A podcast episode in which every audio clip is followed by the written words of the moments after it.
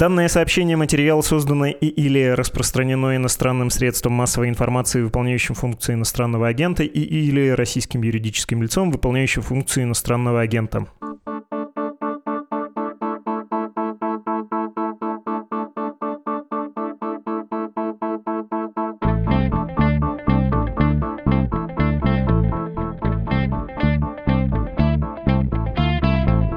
Подкаст «Что случилось?» о новостях, которые долго остаются важными, и это выпуск от 21 ноября 2022 года. Он об участи пленных в нынешней войне России с Украиной.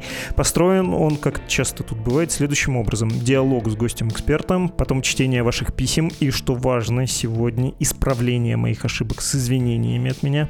Давайте начинать, хотя сперва небольшой анонс. Анонс.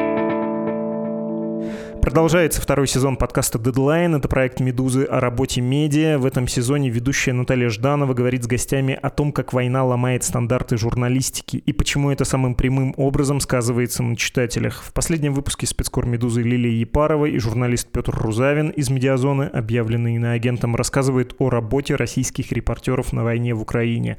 Подпишитесь на Deadline, ссылка есть в описании этого эпизода «Что случилось?».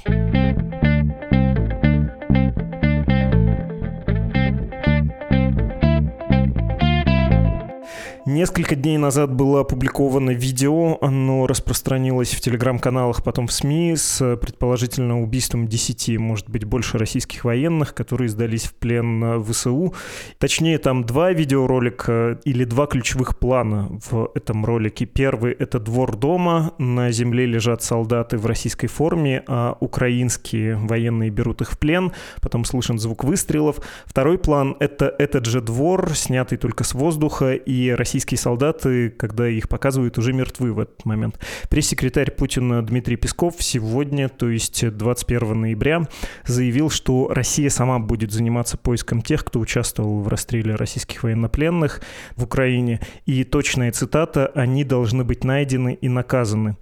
Сейчас поговорим о судьбе пленных, причем с обеих сторон во время этой войны. С нами адвокат Нина Бойер. Здравствуйте, Нина. Здравствуйте, Владислав.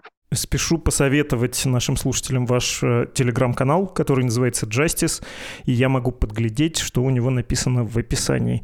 Что такое военные преступления, что такое международные уголовные преступления, кто будет расследовать, кто будет отвечать. Мы даем юридические ответы на эти вопросы, юридическую оценку происходящим событиям, объясняем сложные юридические концепции. В общем-то, этим и хочется заняться сейчас, объяснить, дать ответы.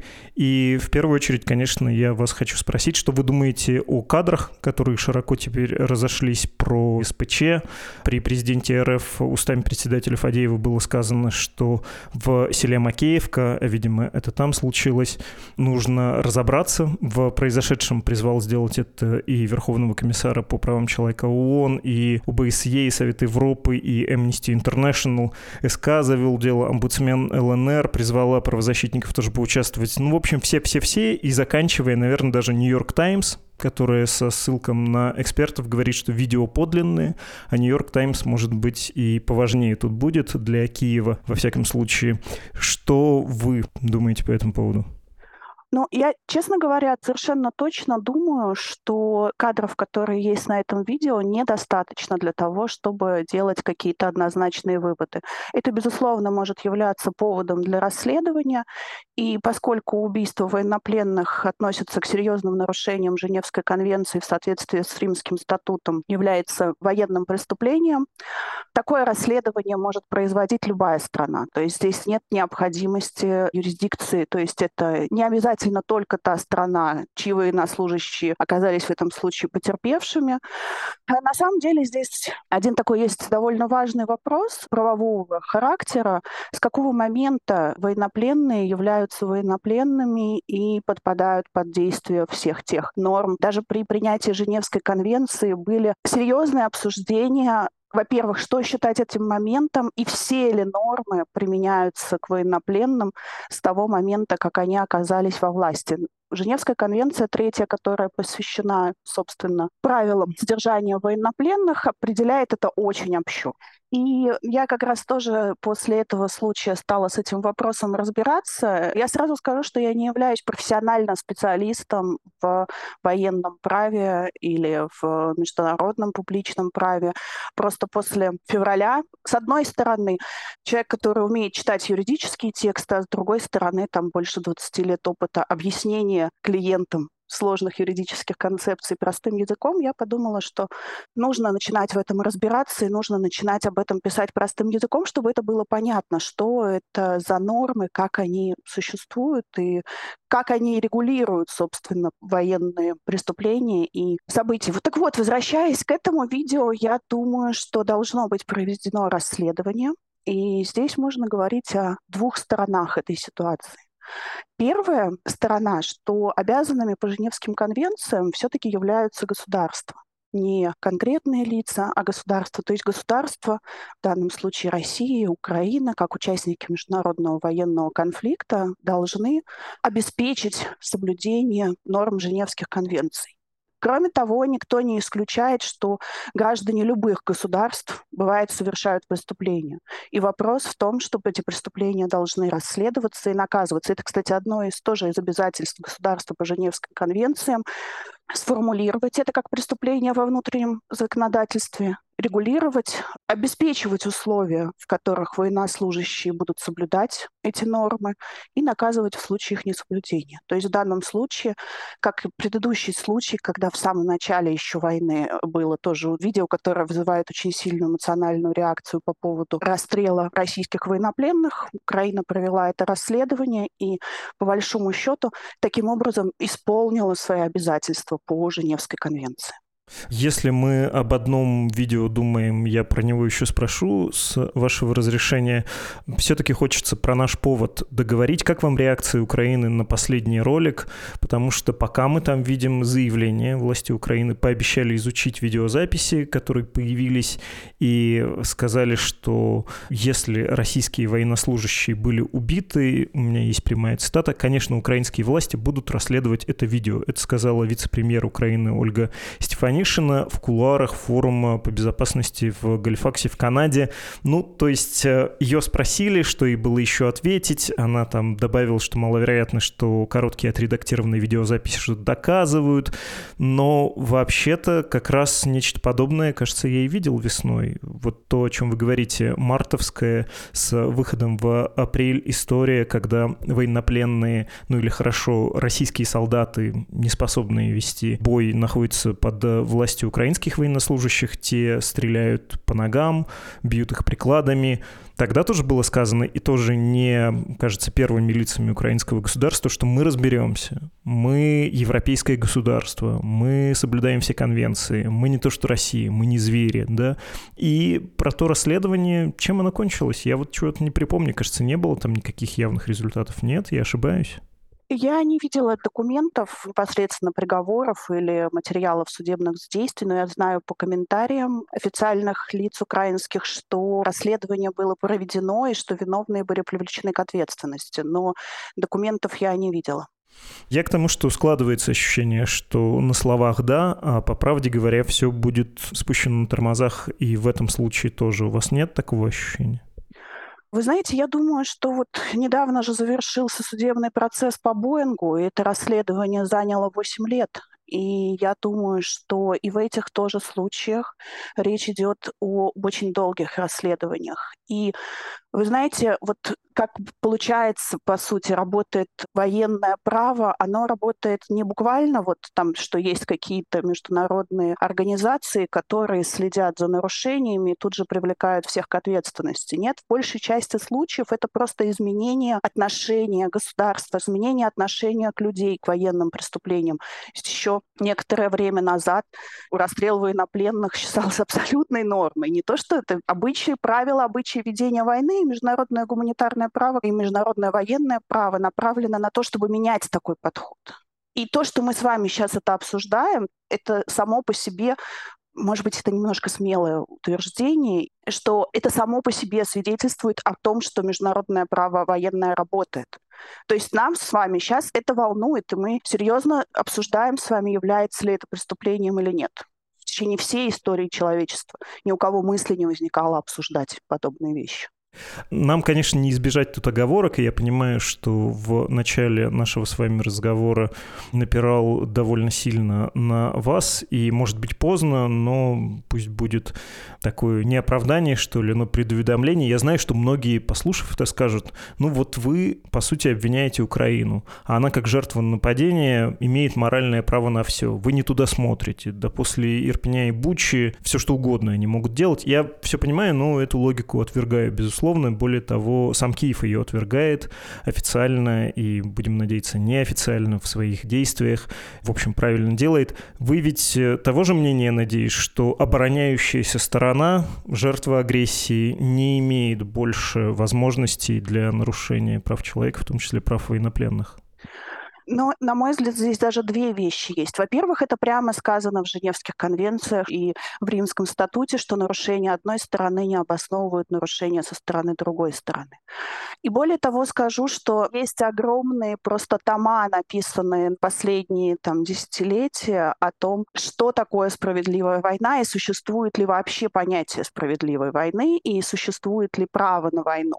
И на самом деле нет даже единой точки зрения, что агрессивная война это всегда преступление. По крайней мере, к этому дополнительному протоколу, к Римскому статуту присоединилось очень ограниченное количество государств. Он вступил в силу буквально несколько лет назад, потому что набрал необходимое минимальное количество стран, которые его ратифицировали.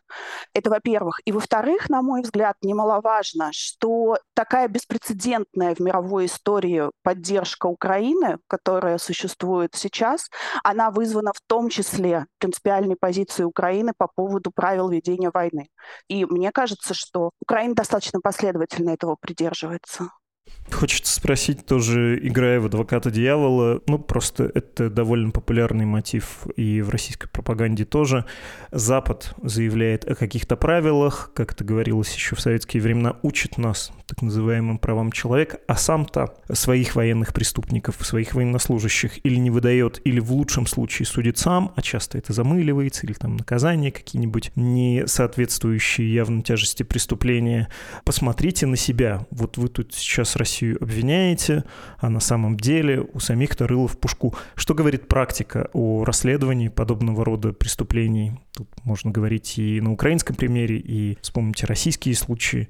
Кажется, она тоже очень неравномерная, эта практика.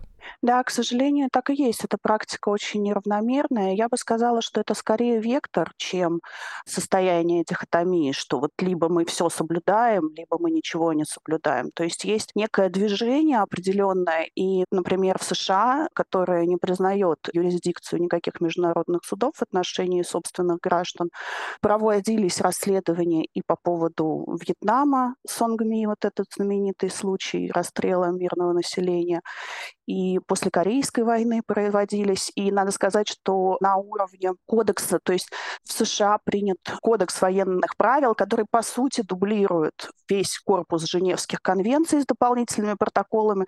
Причем он написан еще очень простым, очень понятным языком, собранным в одном месте, о том, как должны действовать американские военные. И в том же США проходило много судов, вплоть до верховных судов. Например, если мы говорим сейчас про военнопленных, у военнопленных, захваченных в так называемой очень странной антитеррористической войне после 9.11. К сожалению, некоторые из них до сих пор содержатся в Гуантанамо, и она не ликвидирована. То есть, по сути, непонятно вообще, какой статус у этих военнопленных. Они же одновременно и военнопленные, одновременно обвинены в том, что они террористы, находятся в заключении, содержатся без суда и следствия. Поэтому, безусловно, есть вопросы, их очень много, и действия гуманитарных норм. Но, тем не менее, это не дает оснований говорить о том, что мы ничего не будем соблюдать, и везде одно и то же. Нет, на самом деле вектор совершенно определенный. Ну и представить себе я думаю, Бучу в случае, если бы война велась США или европейскими, или британскими армиями, я думаю, что сложно себе представить подобные из-за лучшего контроля, из-за санкций со стороны внутренних игроков или из-за лучшего дисциплинирования, из-за чего?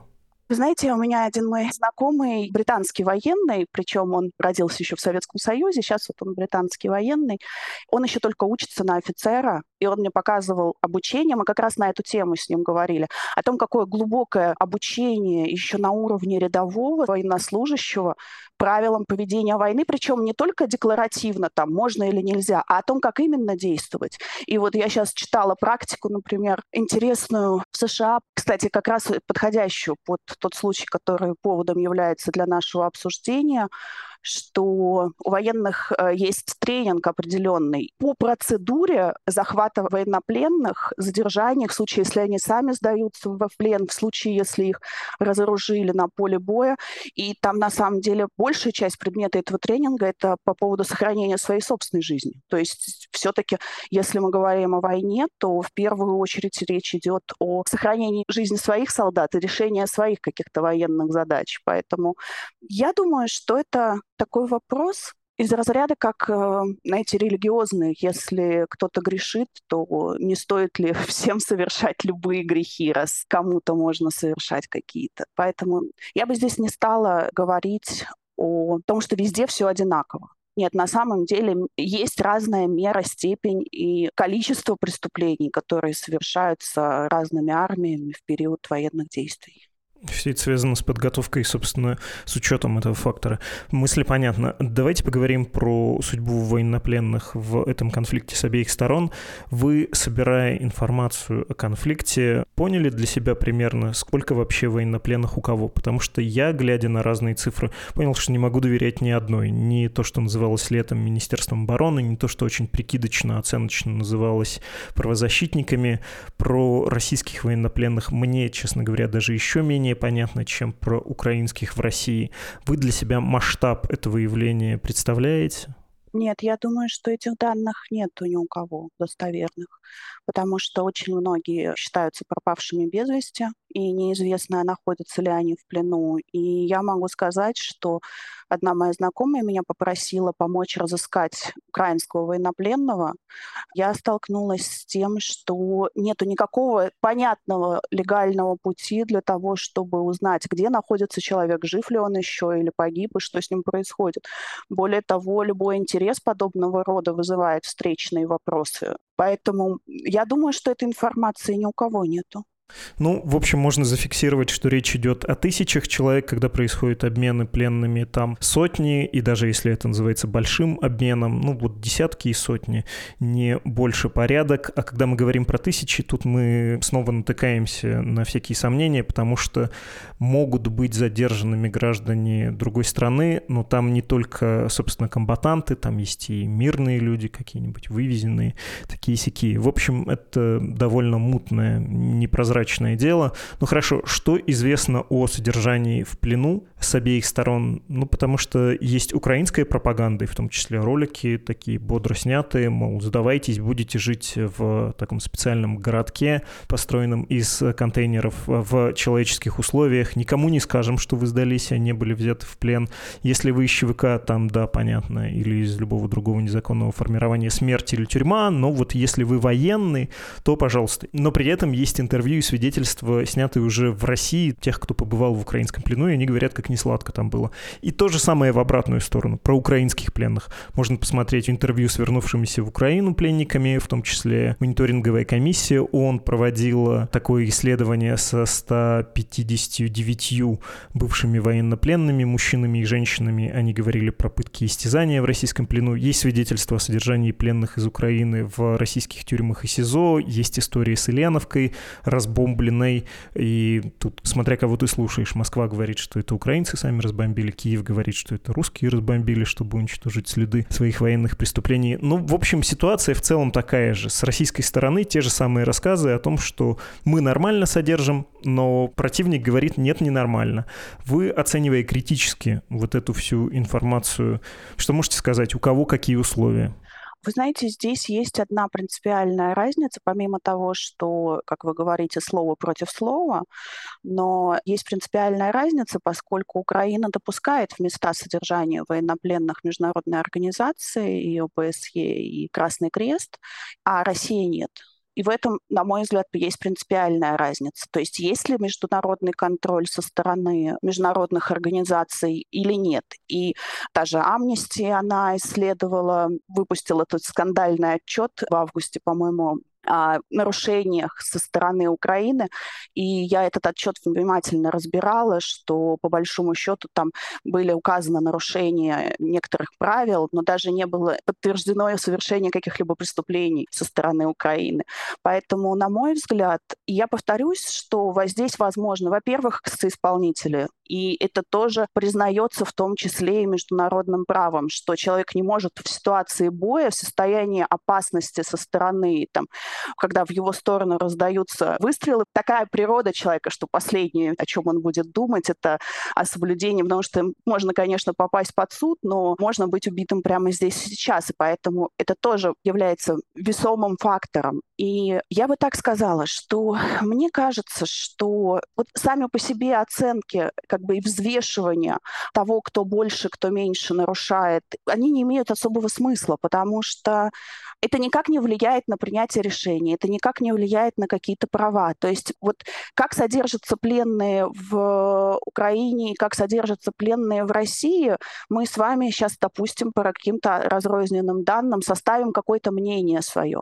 Но по большому счету оно ни на что не повлияет. И поэтому, на мой взгляд, в таком мнении нет большого смысла. Лично мое мнение, по ощущению, с учетом того, что и с той, и с другой стороны случаются эксцессы, но судя по тому, что я читаю и вижу даже с точки зрения признаваемых Россией вещей, то, по крайней мере, выстраивая свое управление, выбирая цели, выбирая способы и методы тактические ведения военных действий, у меня складывается впечатление, что Украина внимательно следит за соблюдением правил ведения военных действий и прилагает значительные усилия для того, чтобы минимизировать совершение военных преступлений, в том числе непосредственно солдатами с учетом там, эксцессов исполнителей и прочего. То есть в этом смысле Россия со своей стороны, в своей именно военной доктрине, в том, как Россия считает возможным вести боевые действия, сама это как бы официальная позиция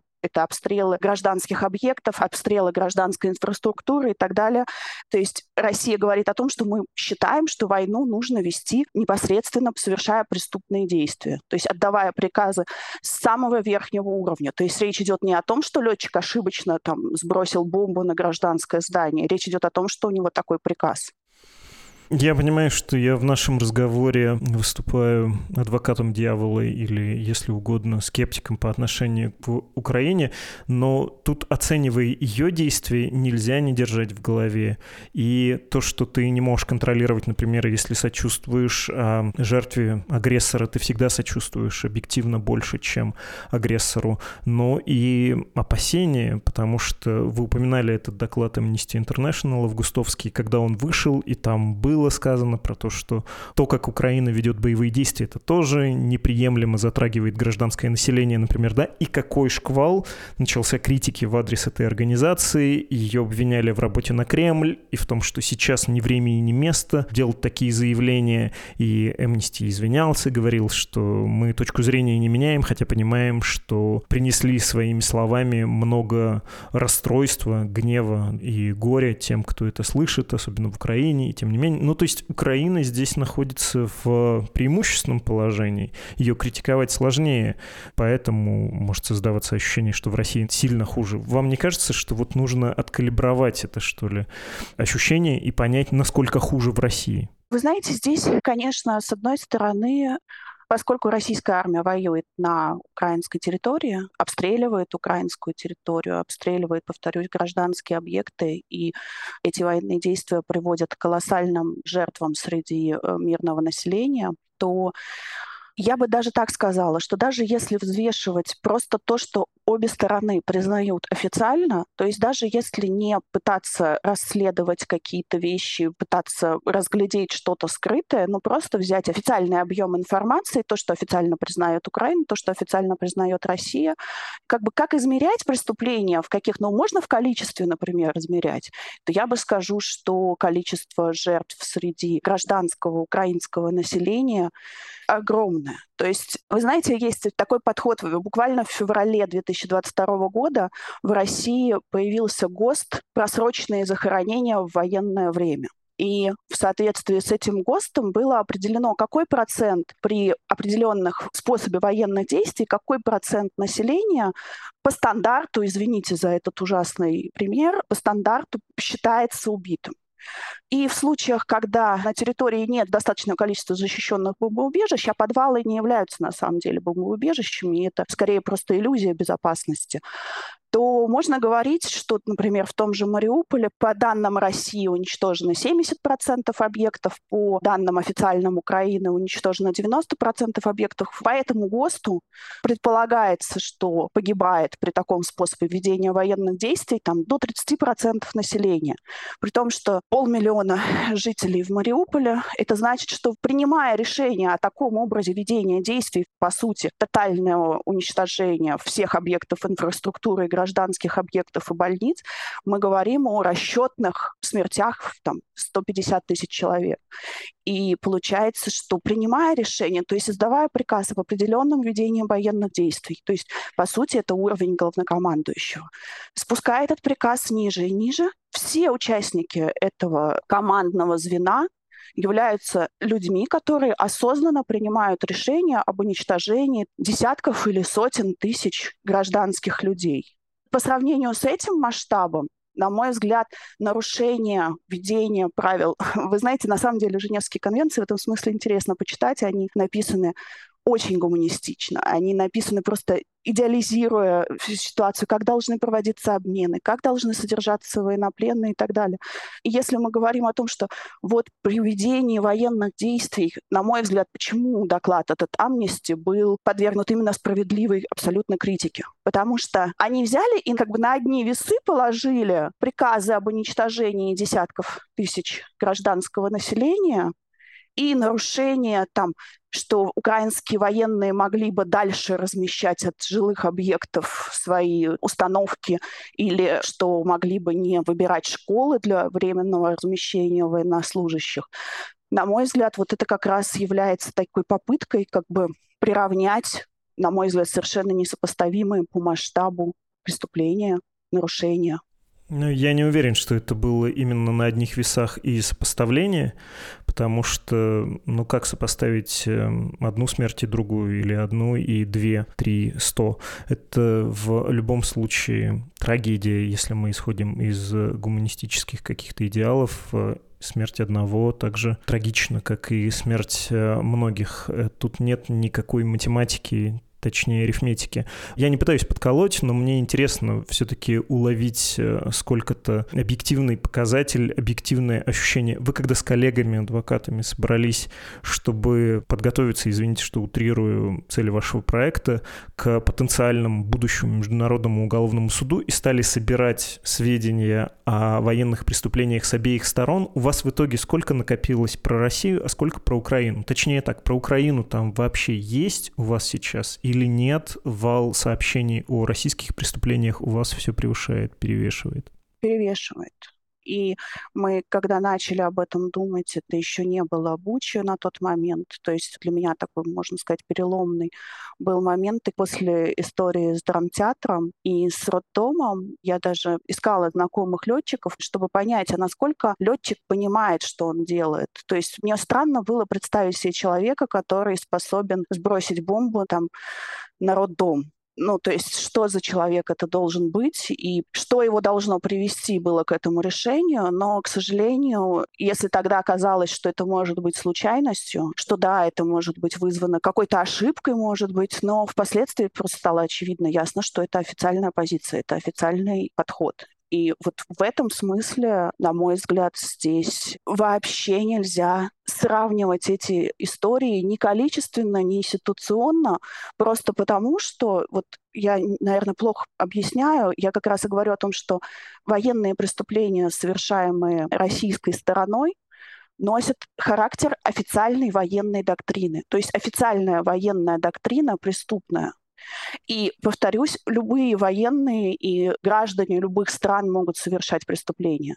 Но если мы говорим о том, что преступление — это наша официальная позиция, то в этом смысле здесь невозможно сопоставлять. Спасибо вам большое, Нина. Поговорили про военнопленных. Очень мало про это известно, но что могли, изложили и вышли на более широкую, понятно, более серьезную проблему. Спасибо еще раз гигантское. Спасибо вам. Это была Нина Бойер, адвокат и участница проекта Justice.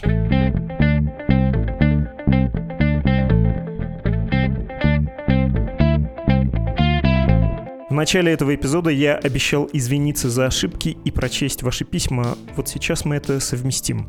Катя написала нам в пятницу. Дорогой Владислав, кажется, в сегодняшний разговор о Z-поэзии закралась, если не ошибка, то двусмысленность. Вы с Михаилом Эдельштейном довольно красочно описываете поэзию последнего времени с ее эстетикой очистительного ядерного удара и ссылаетесь на одноименную книжку. Я никогда не следил за патриотической повесткой, сил на это нет, но мне известна книга с таким названием, недавно вышедшая в издательстве Ивана Лимбаха. Это сборник антивоенных современных стихов. Почти все авторы этого сборника известные в России и за рубежом поэты и поэтессы. Он стал своего рода событием и даже, кажется, вызвал мини-скандал. Загляните в список авторов, взять несколько имен. Полина Барского, Лев Аборин, Станислав Львовский, Александр Скидан, Дмитрий Быков, Вера Павлова, Вера Полоскова. Это известные читаемые поэты, я уже не говорю о знаменитых на весь мир Томасе Ванслова и Марии Степановой и так далее. Слушайте, это у меня ум за разум зашел. Я перепутал два сборника во время разговора с Михаилом Дельштейном. Да, вот такой срам.